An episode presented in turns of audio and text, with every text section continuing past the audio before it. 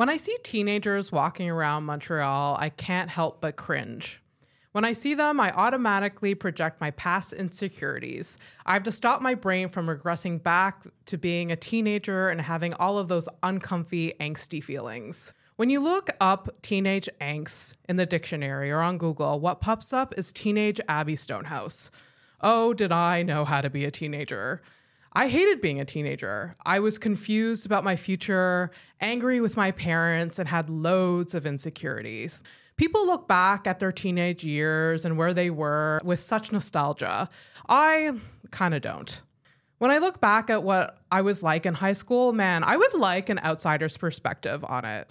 There were so many years of my teenage years that I blocked out. I think I was nice. I think I was funny. I know I was somewhat mature and responsible. I don't think I was overly into drawing attention to myself, which is ironic. In fact, there were some parts of my teenage years that I truly wanted to blend into the wall. I had a small group of friends, and I would sometimes transplant myself into other friend groups from time to time.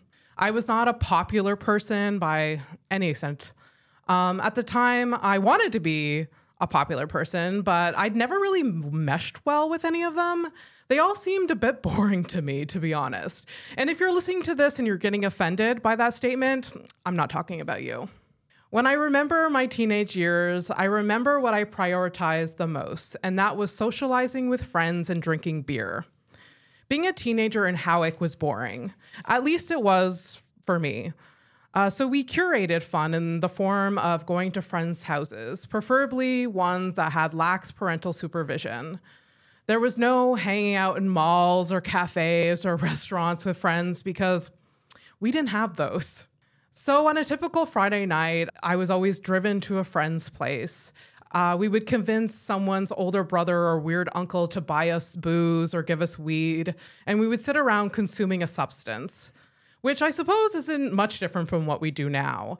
But in the early 2000s, there was no smartphones, no texting, no social media. So coordinating these events happened between classes, which looking back was a lot of work, to be honest. At these hangouts, we would laugh, talk about boys, our future aspirations in life. Some of these chats were so deep, depressing, optimistic, and weird. There was something special about these chats that I remember so fondly. Those moments sitting around a kitchen table made such an impact in my life.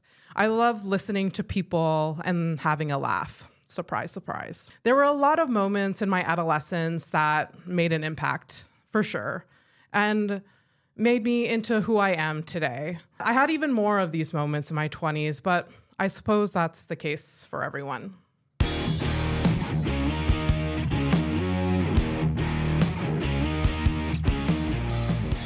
Welcome to House of Stone, the podcast where everyone has a story and we get into the nitty gritty of it all. Uh, today we have David Hernon. Hello, oh, thank David. you for having me, Abby. It's so oh nice my gosh, I'm so happy to have you. I have a little bit of an intro for you. Uh, David Oh. is a comedian that is based out of New York City. Ooh, fancy. boy. um, he was a staple for years in the Montreal scene uh, before he abandoned us a couple years ago. Truly abandoned. I'm still heartbroken. Uh, he is back uh, this week uh, for some shows, and I'm so happy to have you on this episode. Um, before we get into it, I always ask the guests to uh, say their handles on social media so like listeners can find them if you want them to find you. Yeah, I've been in a handle transition period.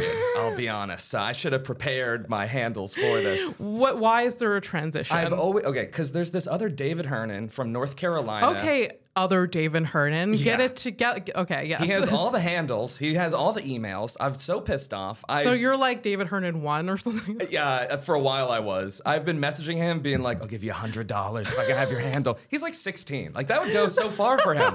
Like, please, I just hundred want dollars. this. Yes. Yeah, that I, would I go might be so far. lowballing him. He just never responds to me, so I get very annoyed at him. Uh, That's so. f- Does he see the message? uh, yes. Oh yeah. I'm getting left on seen all day. Wow. He thinks it's weird. I'm like some older guy with the same name that's just bothering him. Like he doesn't like that. So, but on Twitter, I'm live free or Davy. I think. Okay. Um, yeah, not super proud. Again, I'm just whatever. And then Instagram is uh, David is Hernon. Okay, And okay. again, I want to change. All I mean, of that. that's those are good. Those are good ones. I I mean, like a social media break in like Okay. May. I like stopped posting. I was like, I just want to focus on getting good at comedy, you know, better, just Mm-hmm. Yeah. being creative and not being online. Yeah, I was like so yeah. addicted to it. Uh, So- it's a problem. I mean, I've talked about it in past episodes. I it's a legit. It like I have such a problem, especially part of my like my work has to do with social media Oh, yeah, yeah. and like promo, and it's just it's it it like. And I have to like with my therapist because I'm in therapy, obviously. Um, he was like, just make sure that when you're on it, you're intentionally on it. So like sometimes I'm like opening the app, I'm like, wait, that wasn't intentional. Let's have let's like let's have a thought. Be like, okay, I'm gonna do this for like five minutes or like two Mm-hmm. Yeah. minutes or whatever. So uh, good for you. Like, how has the break been? Well, I'm back on You're- it, so it's not. As of like what this week? That No? I mean, No. okay, I was having a break from posting and being like, I have to be a content farm or whatever. Like, I hate that idea.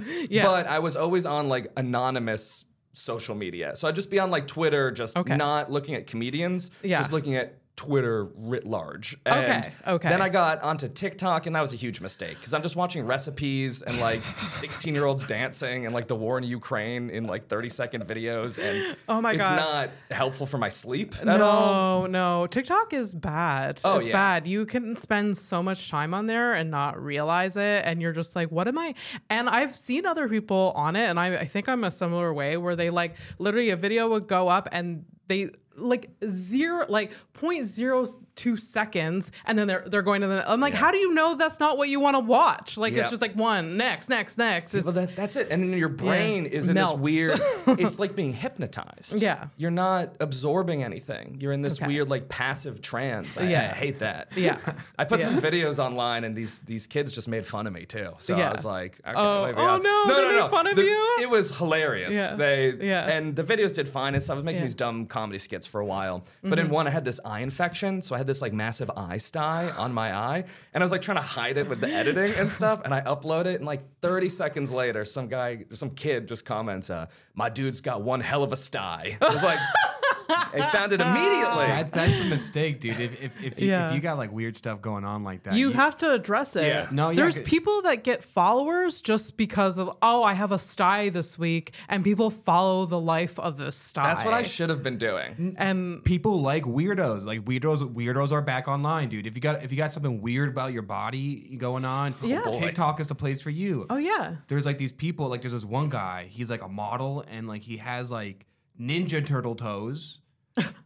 Where like it's like ninja. I don't like, know what that means. Webbed? Like what's it? Like, is it's it like? like, okay, so it's like can you look it up? Oh, we need to put the background. But Oh. can you show us Ninja Turtle toes? Oh yeah, actually, let me let me let me. I didn't I didn't put up. Yep. Uh, yeah. but Anyways, Yeah, our if you're- background for I like that you can pull stuff up though. That is my favorite part. Um, part. Oh, yeah, Show me it- Ninja Turtle toes. Let's look at some deformities real quick. Let's, why not? Why not? This might take me a bit. That's fine. That's fine. Um, uh, now you have something to do, although you're already doing so much. Um, no, like you definitely, it's a, it's a path. Like, so you're, are you, you, are you avoiding TikTok now? Or No, well, you're back on. it? I, I'm trying to be intentional, like you said, about it. okay. And the mindless scrolling's a killer. I just have to be comfortable going to sleep. And the problem for me is like lying in bed, Yeah. my mind's just going. Yeah. Mm-hmm. And then I'm like, oh, let me just pull up some social media. And then I don't like to look at Instagram in that moment because it's like, Yeah. oh, how do I compare to everybody I know, which sucks. Oh, I can relate. You can't so look at that. hard. So I look at like yeah. the anonymous ones. I'm on like TikTok and like. Reddit, just reading bullshit from other people. And Yeah, yeah. It's it- okay. It's also useless. It hasn't helped me one iota. so I don't know why I do it. so you took a break, ish. Yeah. Um, did you feel better? Um, I felt like I wasn't trying to. Okay, for a while I was trying to post like every day. Yeah. Got to come up with a new skit every week Yeah, and release yeah. it. And I was doing so much other stuff in my life, like Yeah. Finally, I- music as well. finally, so I was found trying to do you, that on the side. I had this day job, and then, Yeah. like I was just, you know, especially in New York, I was really like, I want to get in the scene here. I have to be going Hmm. Out every night. Yeah. So I'm trying to do like four or five like open mics a night when I first moved there. Oh, wow. So then there's no time. So I was waking up at 6 a.m., putting a green screen up, like trying to do stupid shit in front of that Wow, that's doing commitment. my job, Holy doing mics, crap. coming home, Yeah. like editing, and then Yeah. sitting in bed and trying to scroll. It was too much. Yeah. It was just doing too much. It's it's so much. I find like as like comedians or like people in the art scene um, who have day jobs, like it's so easy to burn yourself out. Even Yeah. though this is, I don't like this. So, yeah, so- I I am upset. Um, I mean, I don't know the Ninja Turtles, but I mean, I know of them, but I never checked their feed out. Okay. So this this TikToker just puts content of his feet. He should be charging money for his feet content though. I think he, um, does. po- possibly does it, but like I, I can't. I, for some reason, I can't pick up the view. Also, I played a TikTok by accident during the uh, your the conversation just before, so I don't know if that interrupted, but we'll see what happens. okay. like it played like That's just in the Yeah, audio. okay. Because I was trying to get this video, but like it took me to TikTok anyways. Anyways, this person, if you I mean, I don't think there's well, we'll see. We'll, see. It's in God's hands. What's Adam? A- anyways, this person just basically has like two big toes facing the opposite directions, or I guess like they're facing each other, and it looks like a Ninja Turtle toe. Okay. And I love that because that's just pretty like sick. like that's So was this like an immediate follow for you with this account? did not follow it. No, I don't want. I don't go on TikTok like that. Okay. Like like I use I, I I've noticed like you were saying like how bad it can be. yeah. yeah. and like it, it, re- it, it really does feel like it's like it's like fighting for my attention. Yeah. Yes. It's like if it feels like it's looking for a reason for me to stay on, as opposed to like the stuff I like like. Eh, I'm not voluntarily on there for some reason, you oh, know. Oh yeah. Yeah, It- for sure. It's gross. I'm getting too old to mm. just be having Yeah. mindless hours. yes. It's yes. like fuck. I, I hate being older now. I'm not like old, old. Like I'm still young, you just old, turned but I'm not. You just turned 30. yeah, Yes. yeah. So Oh, you're not old. It's been a bummer. Yeah. it's been a bummer. You hate being you hate the idea of not being in your 20s. Well, I think also, so I like I was saying before the podcast, I have Yeah. one friend group. They're all older than me. Yes. So that's cool because I'm like Yeah. everyone was already married. They were already Yeah. Mm-hmm. like you know living these adult lives, but they still like party all the time and they still go to shows. So I'm like, Mm-hmm. okay, cool, getting old rules. This is fine. But then the other friend group that I'm in, they're all like 22 to 28, and I'm the old guy. okay. And Oh, and I hate that because they all just the way that they talk about that. I remember living like that, and I can't do it anymore. I no. I I mean my best friend is younger. Like Michelle is Michelle Dominic. yeah. Been a guest twice on this. Um she is younger but she's very mature. Like Yeah. uh, like when I'm around like I mean with the exception of like a few. Um when I'm. When I'm well you're younger. Like I was going to say 22 and you're like basically you're 22. I'm 23. 23. I'm 23. Um, I mean, you're but you're very mature. There's exceptions, but like, like I said, like when I see younger people, I kind of cringe because I like my. Yeah. I'm like, I know, I know what that life is. I'm. I mean, maybe like.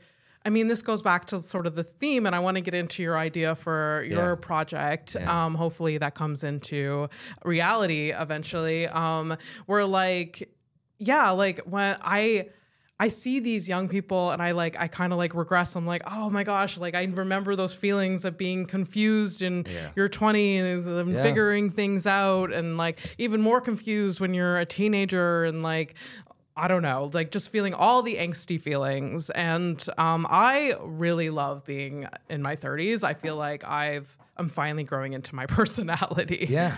for sure, for sure. So, anyways, Feeling a um, lot more confident in who you are is a huge thing. Oh yeah, yeah, for the sure. 20s are like you can. The 20s are so that you can fuck your life up three Yeah. to four times. F- uh, yeah, and solve that and like get over that. Yeah, you can lose everything, Yeah. and then Yeah. you bounce back. Yeah. If you do that in your 30s, it's less cute. It's less cute. You but can you still can do still it. you- Yeah, yeah, still you could definitely still do it. It's maybe a little less cute, but you could definitely. I think you can try different things, but it's more. uh I feel like you you do it with less chaos. I think like Yeah. Okay, if you need a change in your life, Yeah. you should do it. Doesn't matter the age. If you're Yeah. 60 and need a fresh start, you screwed some things up, like do Yeah. it. Yeah. But the 20s are made for that. Yeah, yeah. That's like the prime years where nothing and do it with matters. some mania, you know? Yeah, like, be a little, be a little wild about it. Be a little toxic, you know, just, just a little. There's time. Like, Yeah. Mm-hmm. it's okay. You know, nobody laments a 24 year old like starting over completely in like a new town or whatever. Yeah, yeah. If you do that at like 40, like abandon your family or some horrific thing if you have one. yeah, like, it's definitely less cute. Like yeah. what you said. There's just like a lot. You have a lot more responsibilities, which suck. Responsibilities are awful. But then Mm-hmm. They're also like really. You have responsibilities because you have things that are rewarding and valuable in like Oh, yeah. deeper ways. Well, hopefully, yes. Yeah, hopefully. Yeah, Hopefully. That's the goal, right? but yeah, Yeah. I mean, let's go into your idea for your project, your podcast that you like you wanted to name it Homegrown, but I think that name is taken. Oh my god, I've like Yeah. so abandoned. See, I'm a big ideas guy. Yeah, but I like this idea. This is where I got like sort of bits of like the theme today is like being younger and like things in your young Yeah. life that impact you later in life. Like I like that idea. Yeah, I So- mean, I definitely wanted to start that. Uh, If I had, you know, I have a just list of projects that I've started and, and didn't complete, and everything takes me like five years to Yeah. do. Yeah. Like I wanted to do comedy when I was 11. Oh my god. And I didn't start till I was like 26, almost 27. Like so. I started at the same like I started at like 27. Yeah. okay. Yeah. Amazing. Yeah. I remember you were already doing shows when I was like an open micer or something Okay. in Montreal. I feel like we started at a very similar time, but I don't remember. Anyways, we we'll get into that later. But Okay. like let's go into like like your idea for like homegrown. What was that?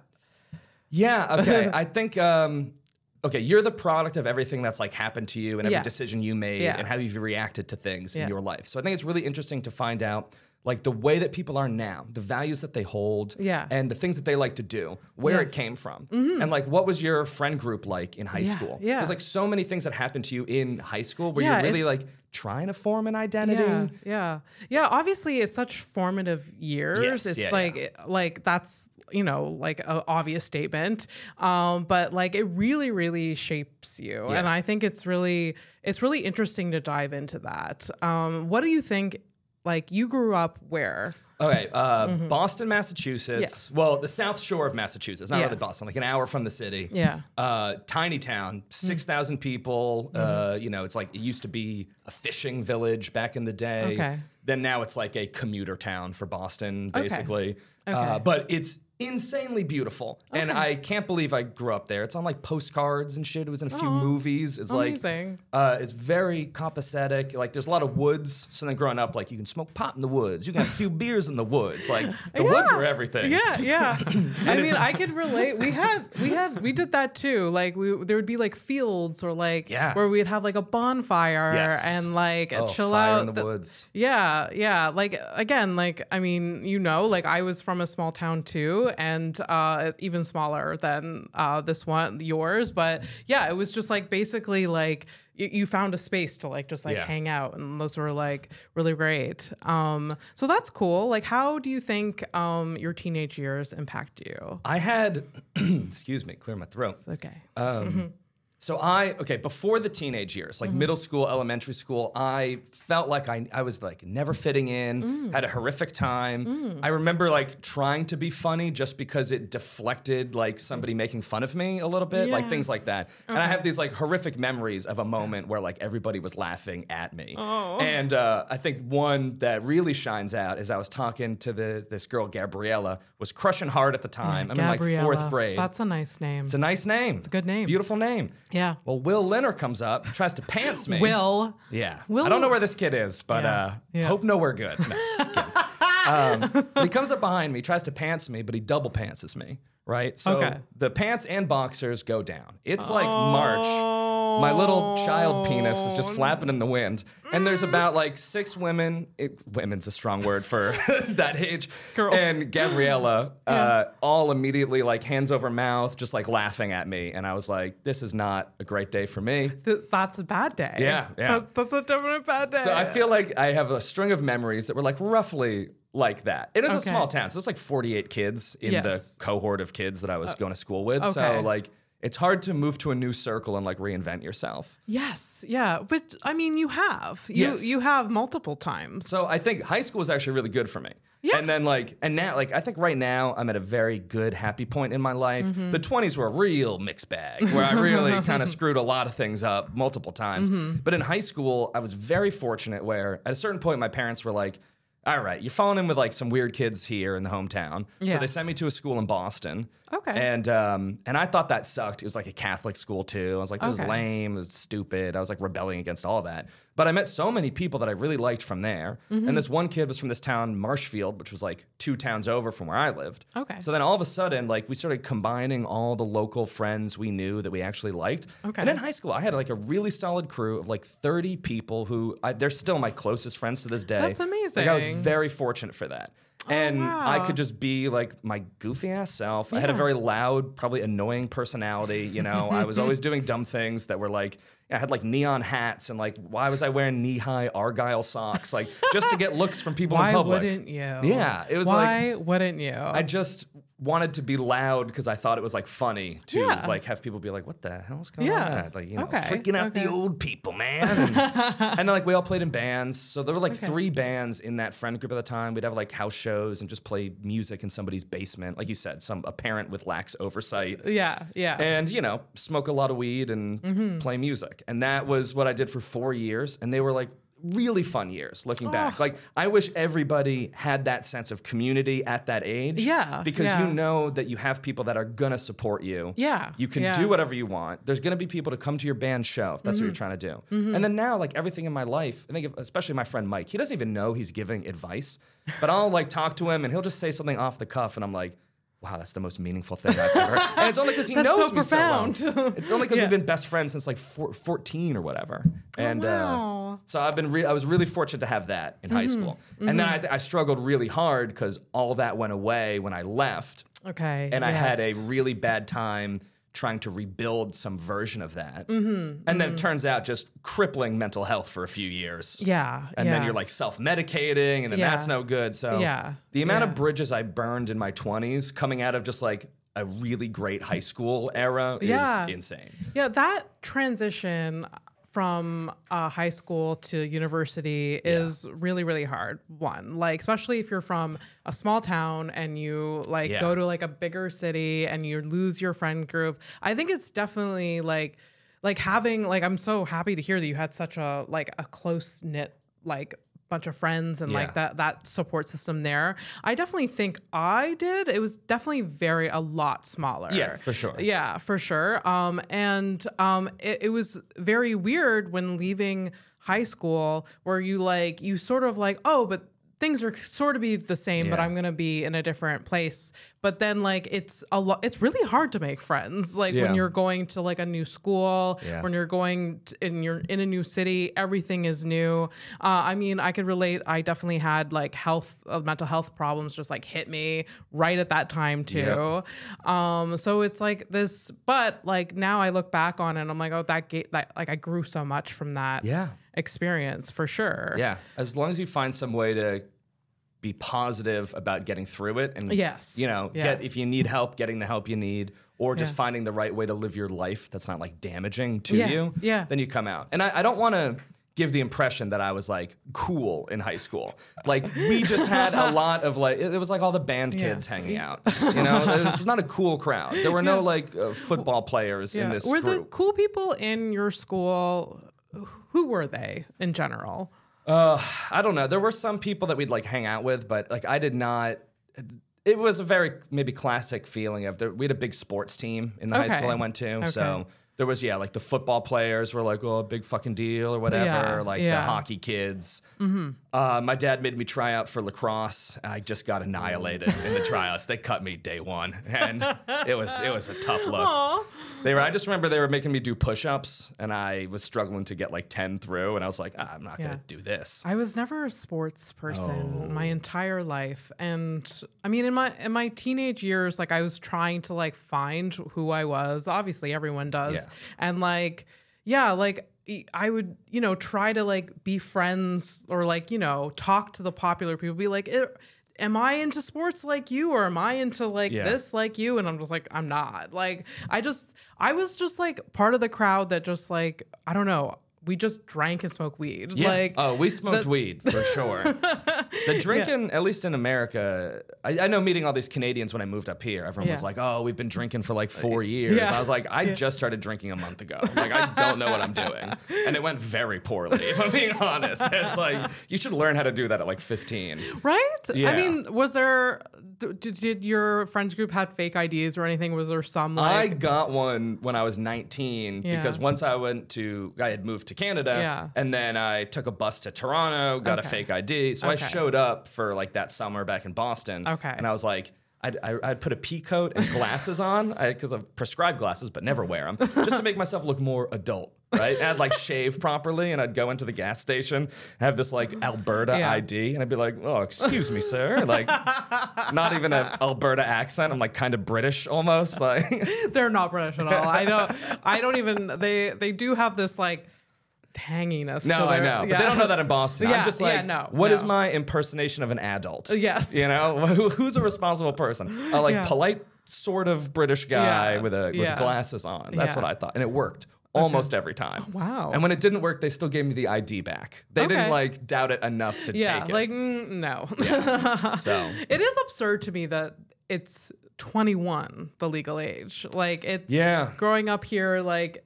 18 and then we started drinking earlier with Yeah. like fake IDs. The the idea that I was 15 with a fake ID and people gave me booze is weird. Insane, yeah. It is weird. Like I look pictures back at pictures like I'm just like obviously I wasn't fucking 18 like what kind of but like I guess like people at like dépanneurs like they do not give a shit. they don't They're care like, that much. They just want their their Yeah, cash. I don't care. As but long as they I don't also, get caught. yeah. I also worked at a dépanneur a couple of times, and like apparently there's these secret shoppers that the government this, like yeah. like warns these like like oh well if you sell booze you could get a fine if it's a secret shopper. I don't think those exist. I I don't know. I I've heard of the police doing stings with like a young looking cop, like even in the U.S. Like, Okay. will you sell alcohol to someone under 21? You know, so the, the similar thing, I think. Yeah, but yeah. Never seen it in action. Only heard rumors. So- it's all lies. It's all lies. but yeah, I think like I, I feel like it'd be good to repeal some of that. yeah. Like historically, there was a point in the 80s where everyone was just drinking and driving, and highway deaths were insane. Yeah. That the 21, eh, like that's where it came from. The 21 age was like a response to Yeah. politicians having all this pressure because they're like, we have like scores of dead 18 year olds. Oh, like, what is going on? Yeah. So I'm not like I'm not mad about the uh like the 21 thing. If anything, like like drinking alcohol and smoking weed is maybe like maybe it should be 21 here.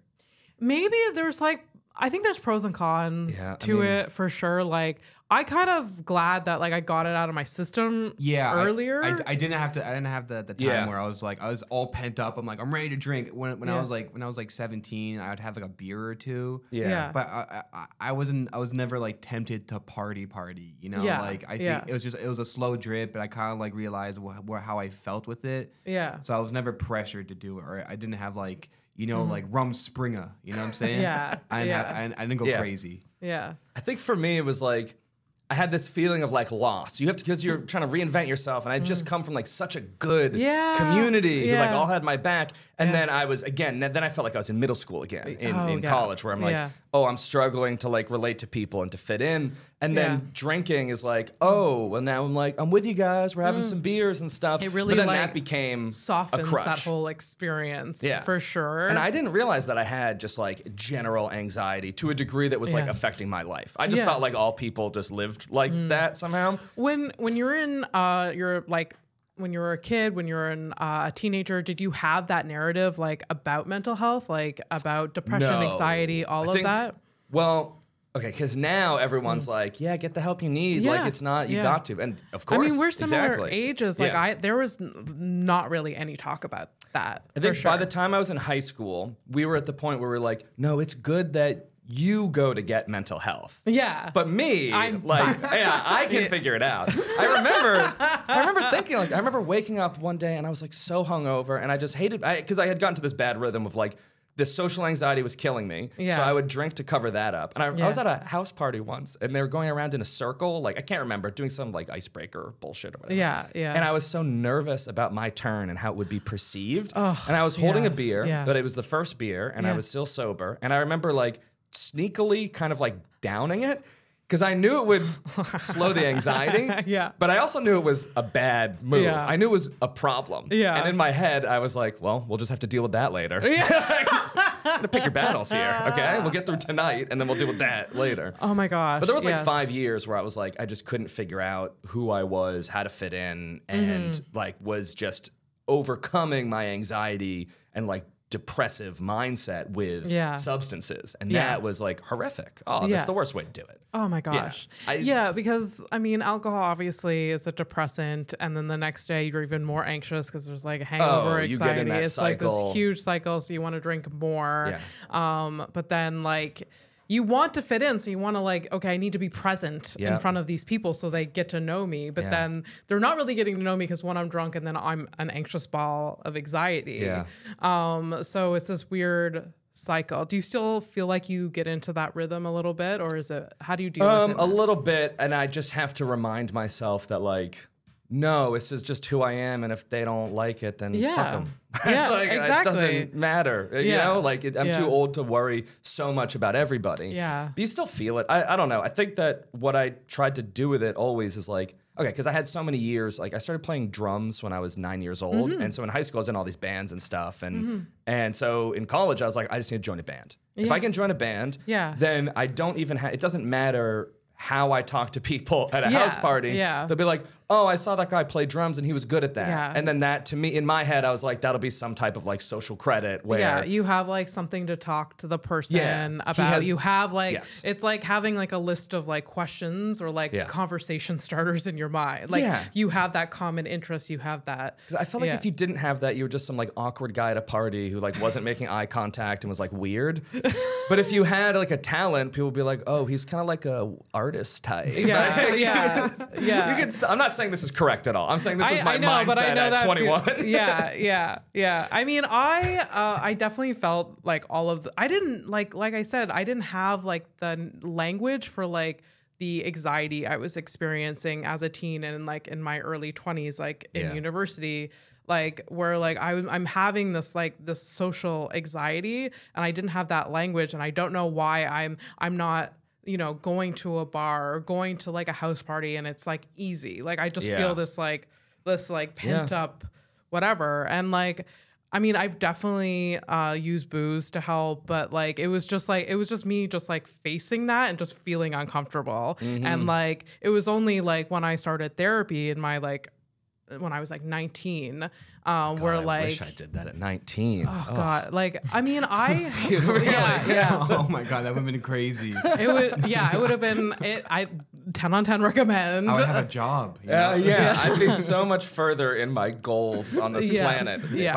I, I started therapy last year.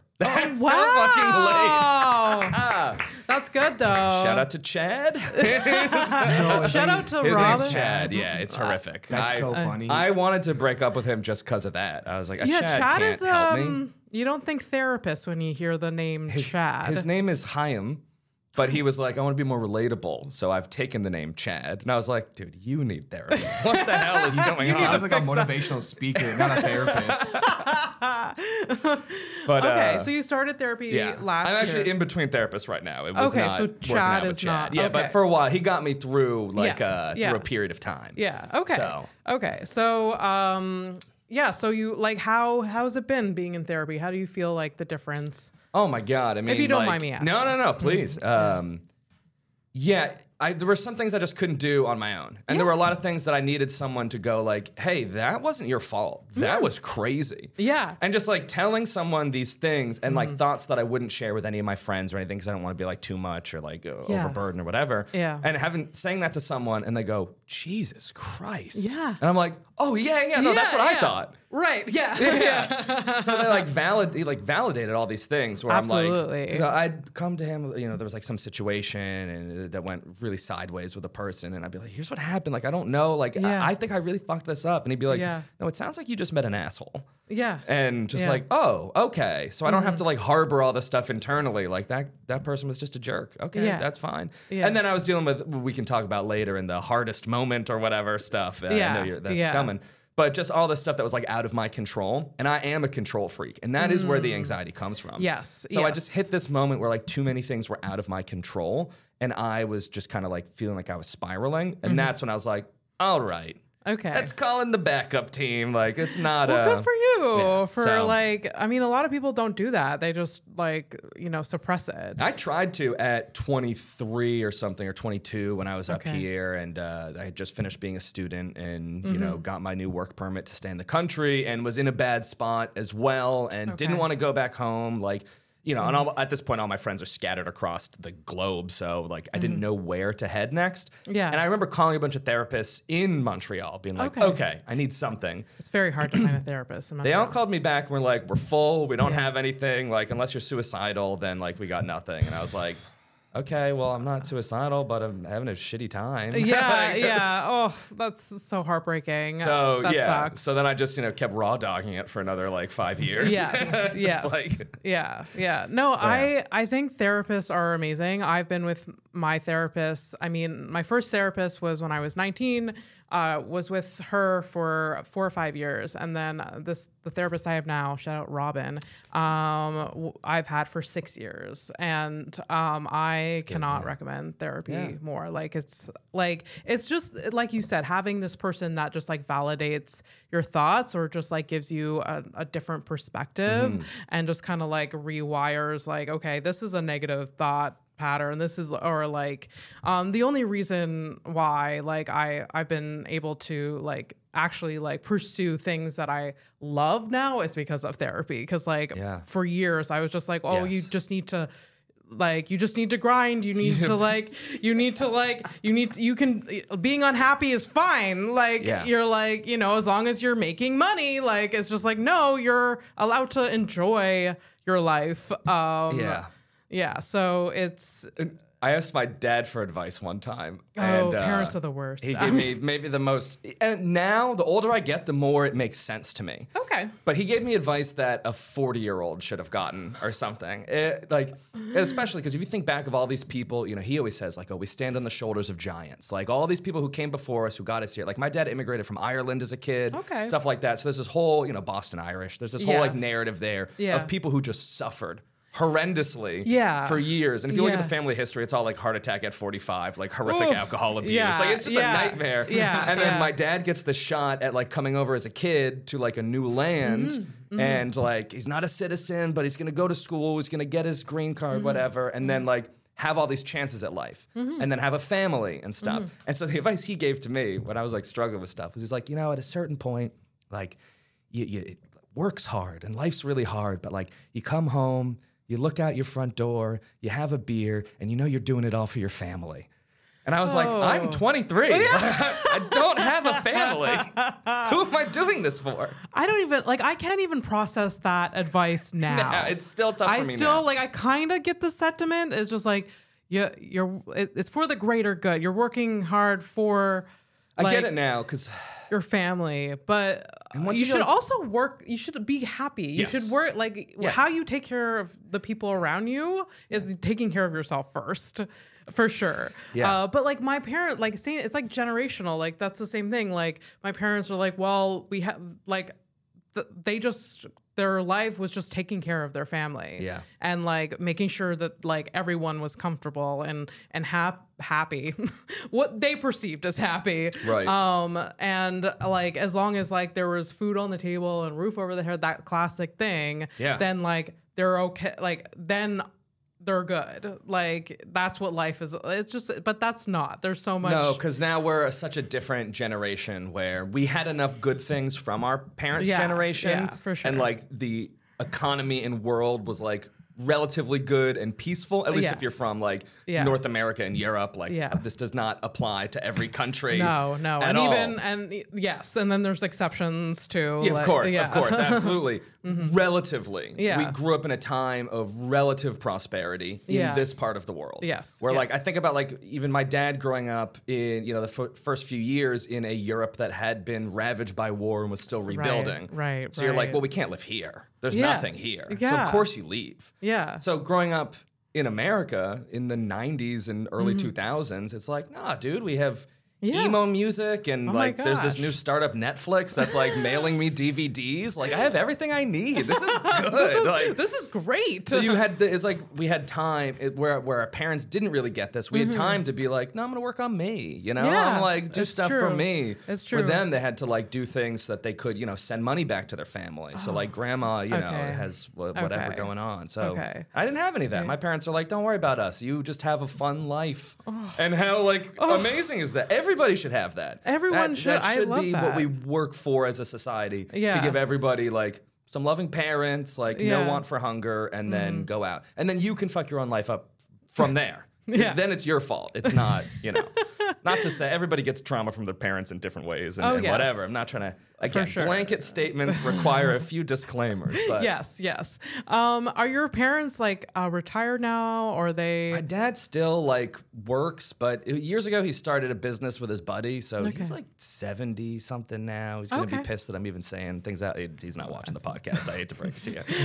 Why not, Mr. Hernon? Please watch. yeah, Marty. If, if, Marty! He's, wa- if he's watching it, he's like standing in the living room, like watching it, his hands behind his back. no, he's a really. Uh, it took me a while to realize that he was a chill guy. I thought my parents were like so evil growing up. No, not evil. I knew Really? that uh, compared to my friends' parents, they were like rational and in hindsight like very correct about Yeah. things but at the time i just had like the rebellion in me Yes. i was like we need to play in punk bands and be like fuck my parents like that's all i had Oh, But, I like, was angsty too. I was angry with my parents. I mean, I mean, looking back, I think rightfully so. Like they're they're just not very they're not good with emotions, and I was I'm Yeah. a very emotional person. Um, but I love them. Um, but yes, yes. Uh, like my they were very different from other parents as well. Yeah. Yeah. So go on. So like Oh, no. your your your dad is now is still working. Like I was Yeah. just gonna ask, like, um, is he tr- finding himself now that he's older and having he's that known independent? himself for decades. That guy has always been. Okay. I mean, the Hernon side of my family, they just march the beat of their own drum. They do their own thing. Like he's been who he's been Okay. forever. You know, he's never going to be on time for anything, but that's fine. And the reason he's, He's late, accepted that. Yeah. and the reason he's late, it's not because he's being selfish. It's I've noticed that.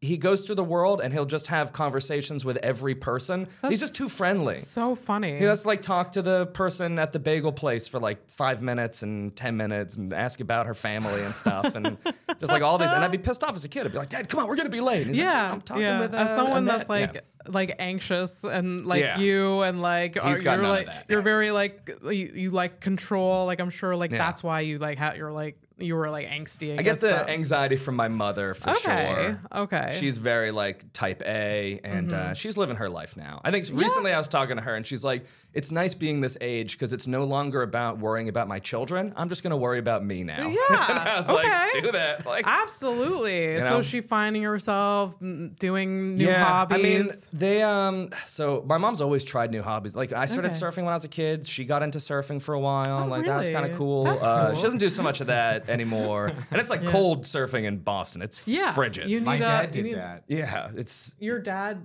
surfed? Yeah, he got he got into surfing like in his like late fifties. yeah. You can do it as an. Does he it's do it like- on like the St. Lawrence River, like in, LaSalle? In, in, you know, we live we live yeah. a block away from those. yeah. So Oh, he, yeah. like, he he doesn't go he doesn't go often. I think he's more into paddleboarding now. Okay. Yeah, Yeah. he's always been like interested in that. Ah, So my that's parents will do stuff like that. Like they bought this little boat years ago, and this boat has been a nightmare. It hasn't worked since day one. You know, it's not.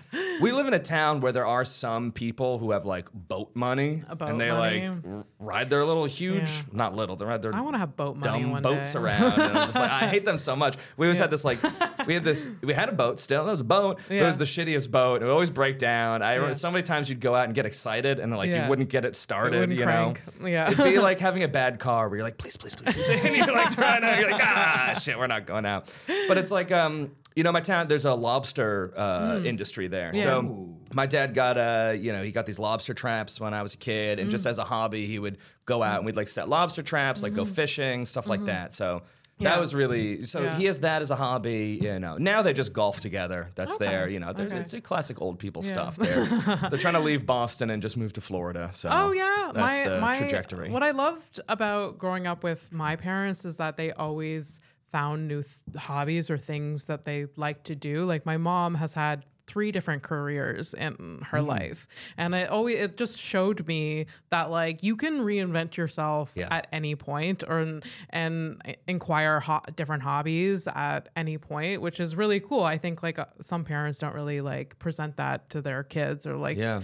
um we're like I mean I know a lot of people like our age that like oh like you have to figure out what you want to do Right. like early in life and then like do that for the rest of your life. They were the people who, I mean, they wanted me to get a actual job, but they were the people who were like telling me, "Hey, your 20s are for Yeah. trying a bunch of stuff." Yeah. So even at moments in my life where I was stuck in a rut, they were like, "Hey, just go." So again, this is something where, and we can talk about this in the the end section too. It's like.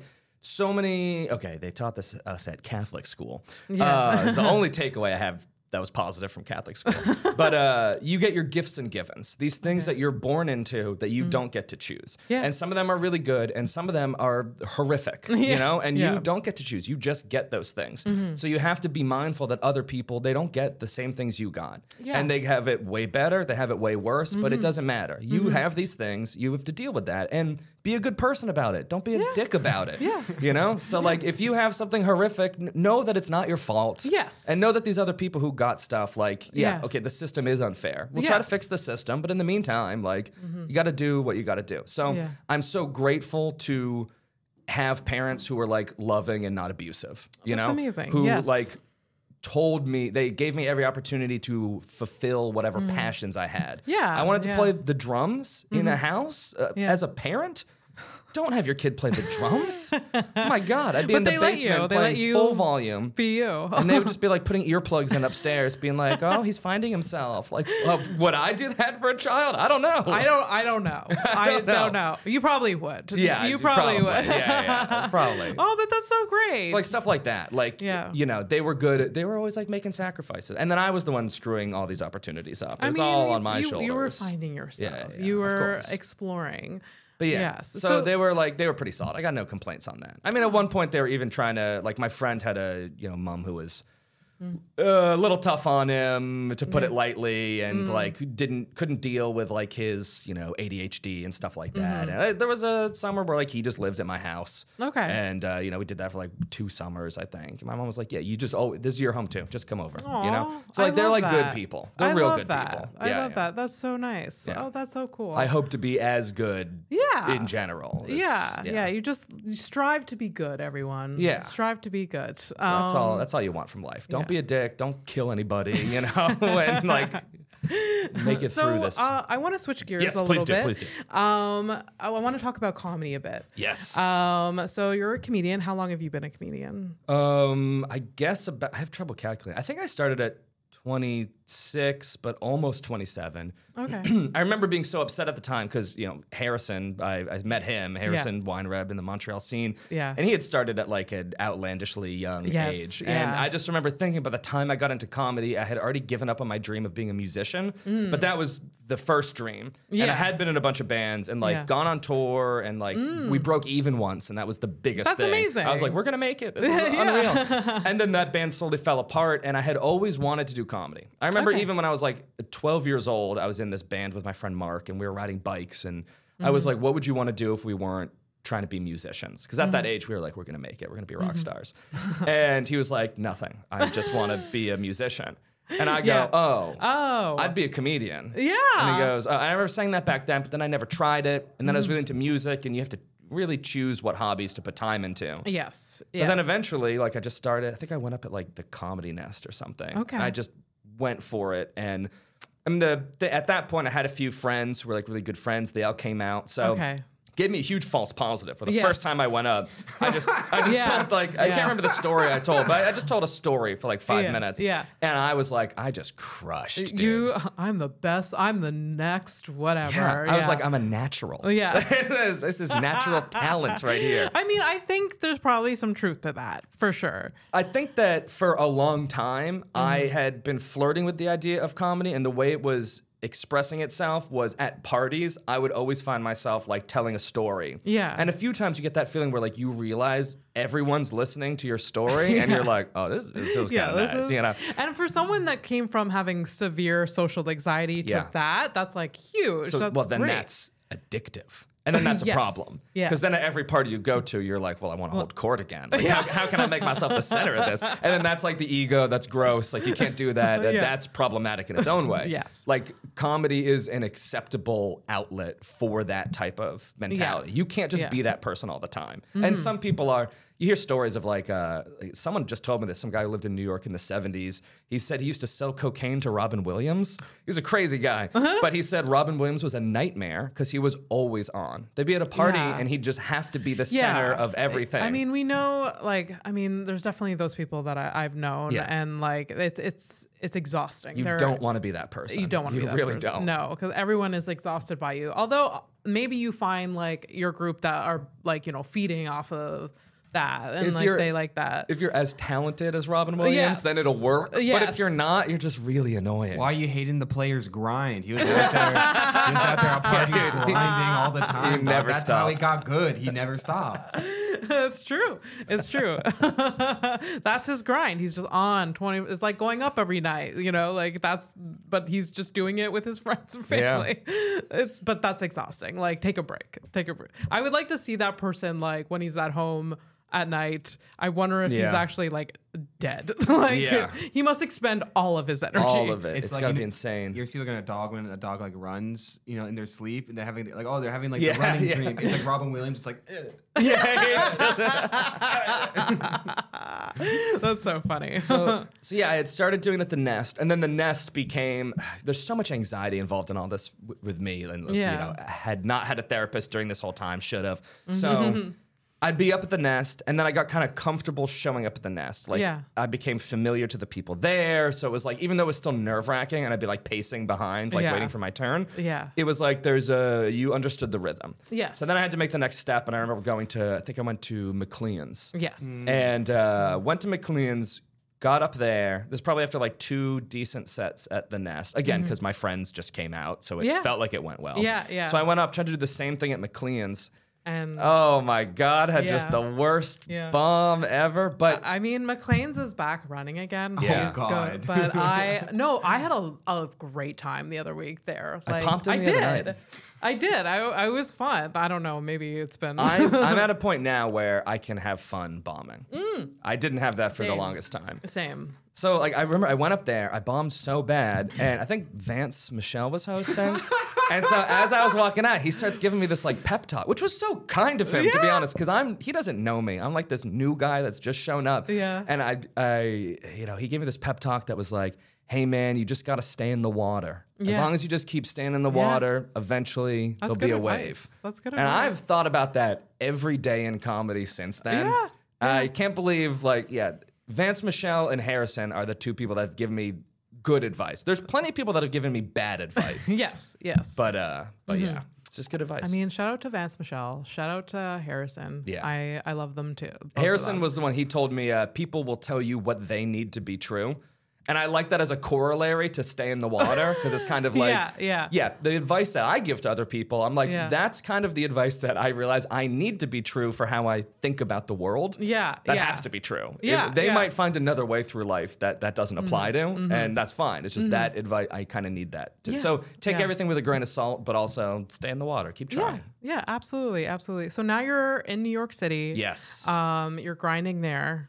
Yeah, Uh, it you're doing shows there. It sucks. It sucks. What's the difference between the Montreal and your? Uh, Montreal is such a nice community. I mean, it's nice. It, you do get to know everybody because it is Mm-hmm. a smaller scene, you know, for the English comedy scene. And I really like that the familiarity of going in because for me, with all this anxiety, like I need to get comfortable in a room before I Mm. Can start to feel free there. For sure. And you know, to know, okay, I am, you know, good at this on some level. So Mm-hmm. now that I've in my head been like, oh, these other people, they've seen me do well enough that I'm comfortable to bomb now. Mm-hmm. Cool. Because if you're comfortable enough to bomb, then you're free. Then it doesn't matter. Yeah. If you're worried about bombing, you're trapped inside this like ego thing of like, I need to look good Yeah. here. Yeah, yeah. And that sucks. And that's Yeah. gonna limit you. But if you can know it doesn't matter if I do, you know, well or not. Mm-hmm. As long as I'm, you know, challenging myself, maybe trying some new stuff out, maybe just having fun up Yeah. there, Yeah. then you're gonna have a good time for Yeah. you. And then that's the difference. Yeah. So in Montreal, it was easier to get to that because it is like a nice community. People are very supportive. Yeah. If you bomb at Grumpy's, nobody cares. yeah. You know, it's fine.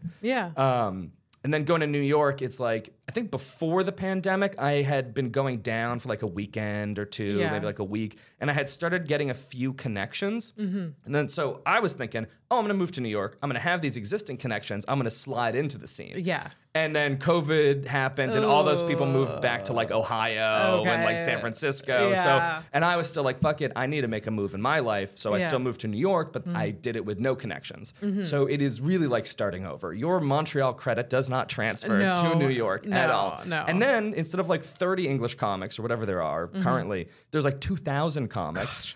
Yeah. And they're spread among like 12 different micro scenes Mm-hmm. everywhere. And the like lower Manhattan guys hate the Brooklyn guys. And Oh, the- they think they're too soft and They're too very, woke like, and don't have like uh Okay. yeah they think the brooklyn people like don't have punchlines and shit and they're all like clapter Oh, wow. and then the brooklyn people think that the manhattan people are like just doing hate speech every night like- That's so funny. and, to a degree though like so i i try to go in all the worlds I, I try to like you got to make everybody laugh right? Yeah, so challenge yeah, yourself. Yeah. and i'm not like an offensive comedian by any stretch. So Mm-hmm. it's easy to be like oh i can make people laugh in brooklyn. And then uh and it is funny though because when you do go to Manhattan, you're like, oh, I am hearing a bit more slurs out here.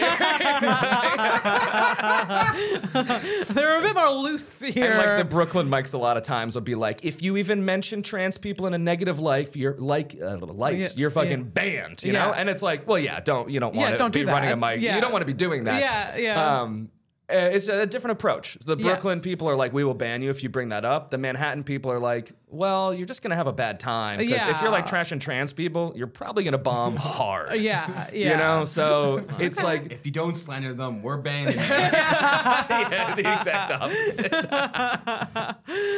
and then like Queens is I don't know. Queens just has good writers. That's what everybody says, Okay. I guess. Uh, Do you have like a favorite like I, don't I have know, like different days of the or- week. Okay. That, well, right now, shout out to uh, Sonia running Black Cat on the Lower East Side. Okay. That's um, that's a solid spot. I mean, it is just a true open mic. Occasionally, there's people. It, it's in, in a cafe, like a basement cafe. Mm. I and, love a good um, cafe with a with a So show. apparently there's like student like NYU kids working there, and then all of a sudden like comedy's just happening to them.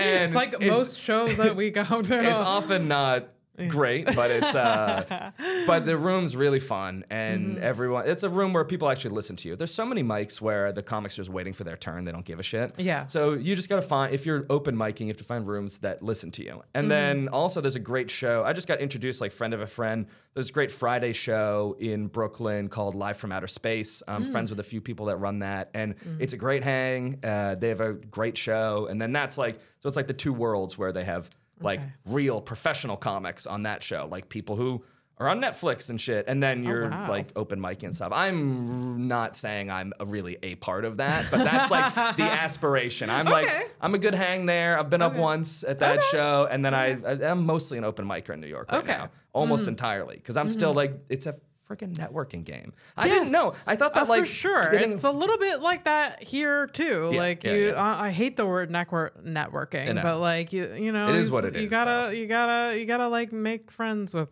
people. Um, and it's Yeah. it's annoying, but yes, those are And some of my favorite spots, though. Especially if it's like a big scene like New York, like it takes time. Yeah. And especially like we've been, you know, not been able to do it consistently or because of the pandemic or like things stopped. Yeah. Then you're, you know, it's you're still new at it, like in that scene. Yeah. But, but are you enjoying your time there? I'm really enjoying it. I mean, everyone, first of all, is lovely that I've Oh. Met in comedy there, Okay, like the amazing. nicest people.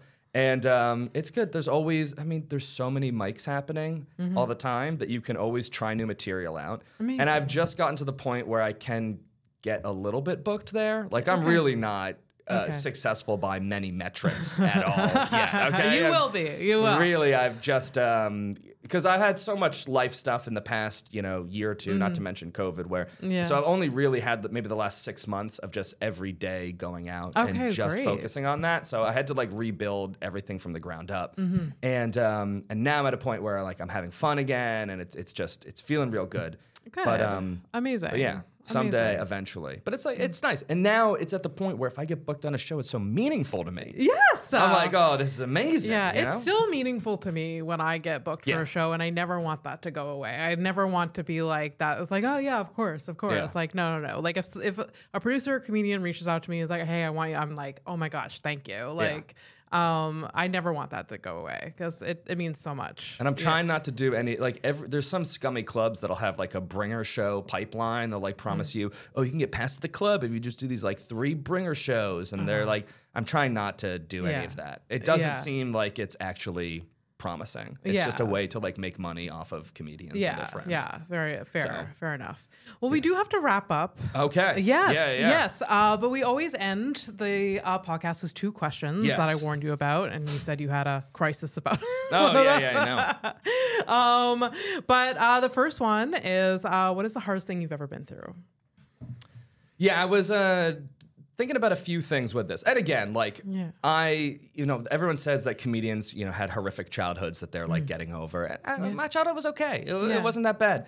Um, you know, just the anxiety and mental illness that like plagued me in my 20s were like Yeah. horrific at times. and I Mm-hmm. really screwed a lot of that up. So that was terrible. And then right as I like kind of figured that out in my 20s, I mean, I had a weird COVID. I got you know stuck outside the country, and Mm. um, and then right as I was coming back, I hadn't been home in like two years, Mm-hmm. and I got back. I saw like my best friend that I hadn't seen for like a long time, and it was kind of off. It was like a little bit weird, and then he killed himself the next day, and then that was like Oh my very gosh. quickly the worst week of my Oh, adult life. absolutely. This is a guy who like I met the first day of high school, and we got detention immediately because we wouldn't stop talking in class. Mm-hmm. yeah. So like I love this guy. Yeah. You know, and we have a good group of friends, so it was like you know everyone was like we just have to be together immediately. Yes, yes. And then just sitting there and you're going through like all these good memories and it gets kind Mm-hmm. of quiet and then someone goes like, he was kind of an asshole too. And they were like sharing all these Yeah, other yeah. Remember that time it got super into atheism? it's like talking about all these things. And oh my God. Yeah, but like I mean that's uh, that's such a hard loss for sh- Yeah. for sure. A friend, especially that ends their life, like you know people, as you get older, everyone starts slowly dropping Yeah. whatever. it, just, gets worse, right? I mean, the older you get, the more people you know that have and died. like when I was in high school, it was the heroin epidemic in the East Coast of the U.S. So it was like you would hear that like people would overdose and Yeah. Mm. you graduate and like people are dying that you like lost touch with, but you're not like close to them. It's something Yeah. that happens and it's sad, but you're Yeah. not like close to them. And then when it happens to someone that's like your they're your best friend, you they were the person you would text right when you would show up in Mm-hmm. Town, the Yeah. person that you would imagine what the future of your life would be like Mm. together, like getting to grow old as friends. You get robbed of this like very deep thing. Mm-hmm. yeah, And yeah. I remember even uh, so that happened, and I was already like, oh, like maybe I'm gonna move to New York, but like I'm not really sure Mm. like when or how. Mm-hmm. And that happened. I remember like sitting there the next day, like crying in my car, and Yeah, just like yeah. feeling really sad. And I was like, I'm just gonna move to New York. Yeah, and just so do it. I too did short. Mm. That. It was such a depressing. I mean, it's still one of those things where I'm like, I'll never be over it. Yeah, no. You at a certain point, you, just go, kind well, it has happened. yeah, that has that and you adapt with having those feelings. Yes. uh, and mourning this person. Grief is a motherfucker. Grief is a motherfucker for sure, for sure. It's it's really hard, but I I mean I'm glad you had those close friends Yes, to help you course. and probably still help you Of course. get through it. Yeah, Um, yeah. That's so I'm so sorry for your loss. No, no. I mean, like, yeah, I'm at the point now. I'm like, it, it's happened. You can't. Yeah. You can't change any of that. You just got to keep. And he was a person where if I could make him laugh, I knew it was really good. Oh, God. You know, one of those Yeah. people. And he had such a great laugh too. Yeah. So I still think of all these bits that I want to run by him. It's Yeah. uh, you just feel the loss, and it, it really sucks. Yeah. Mm-hmm. I don't know. That happened like a year and a half ago or something. So I think Mm-hmm. in my mind, it's the most recent horrific thing that's yeah. happened. So oh, absolutely. it's either like me getting deeply depressed, screwing up my own life, or like trying to process the grief of just Mm-hmm. Yeah. like your best friend. So, Okay. yeah, okay. a lot of regret. And so, what is the thing that you're most passionate about in life? I guess the answer like should be comedy. Um, It doesn't have to. uh, There's a, a lot of comedians that haven't said that. I Yeah. need to be building things all the time. I'm like, uh, I, I see comedy in the vein of building. I have this like It's kind a of project. Yeah, it's like an art of build. And I think that Yeah. Mm-hmm. art and engineering for me, there's like a, a closeness there. So like I'm always trying to optimize my life. I'm building Yeah. things in my apartment. I'm like repainting stuff. I'm Mm-hmm. I'm really good with tools and all those type of things. So I'm always building things and then uh, I'm always making videos with friends. I'm always trying to figure out how to make a joke work. And it's almost Yeah. like math sometimes. Yeah. You just click it in the Yeah. right place and Yeah. try it out. So I made this shirt. Just I, I didn't want to get. You made that shirt? Oh my God! Zoom in on that. Sh- I don't know if you can. but That's No, I amazing. But I just have all these things where I'll get a moment of being like, I need to learn how to do glass blowing, and I'll just go out and I'll be like, I need to make, and I'll make like one thing and be like, okay, we're good on that. Oh my God, think I the, love that. The two constants that I continue coming back to in terms of making things are Mm-hmm. comedy and writing and music, and they're very similar in a lot of ways. Yeah.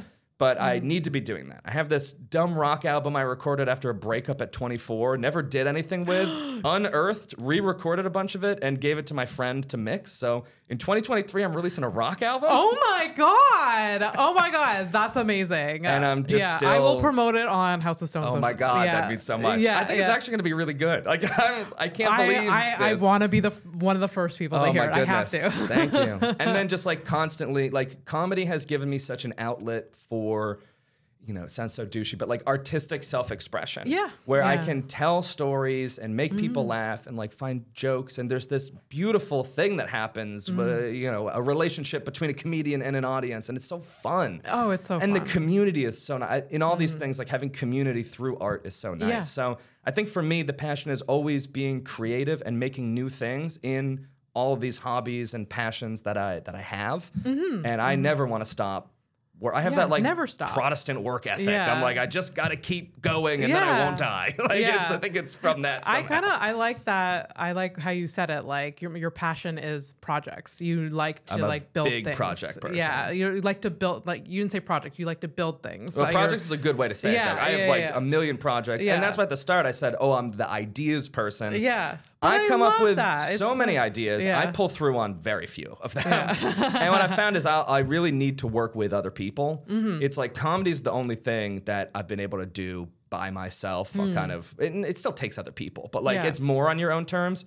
Music, I have to turn this over to a producer and an yeah. engineer to get it over the Yeah. line. Like all this other the stuff. like, collaboration is Yes. really what makes things happen. I need for other people who are a little bit more type A to help bring things over the line, and uh, and then that's you know that's community. That's, yeah, for that's sure. everything. Yeah. Well, thank you so much for being here. Thank you're you an very amazing guest. Oh, this was a lot of I'm- fun. I'm, so I'm so happy that you made time while you're here in Montreal. Oh, and absolutely. If we have any New York City listeners, please go see. Oh, follow David we'll Hernon. promote down there. We'll get some. yeah, go see David Hernon. Um, uh, yes, thank you so much. You've been a lovely guest. Thank you. I have to shout out to the funders, the sponsors. Um, I do have a shout out to a small business here in Montreal called La Pêche Nue, which is a uh, beauty studio that specializes in waxing, hence the name, the Nude Peach. Um, and their one of their missions is that they accept and uh, all body types. So I really love that. Um, so go get your, you know. Your your vagina waxed if you want that, yeah. Or honestly- other parts of your body. Are there places that don't accept all body types? I, There- I mean, uh, there's. I think. I think it is a hurdle for some people to go to those studios. Okay, for the Where, person, like, yeah, I yeah, that think La Nue is uh, trying to put that out there. It's just like all Putting body size out. accepted. Uh, just like come to us and we'll talk about Yeah, your, yeah, yeah. your needs or your wants. Yeah. Um. So yeah, shout out to them. They're in Verdun, and you can follow them at uh, La Pêche Nue on Instagram. I want to thank Zach Kicks on the ones and twos, um, Pantelis Studio, this wonderful studio, all the listeners, and like, subscribe, follow on all of our platforms. Uh, we have a website, uh, housestonepodcast.com, uh, where you'll find all the links there. So thank you so much for listening, and thank you again. Thank you so much for having me. I'm No gonna have anxiety about anything I said in the car. no, you were amazing. no, don't. this was so much fun. Thank you. Thank you you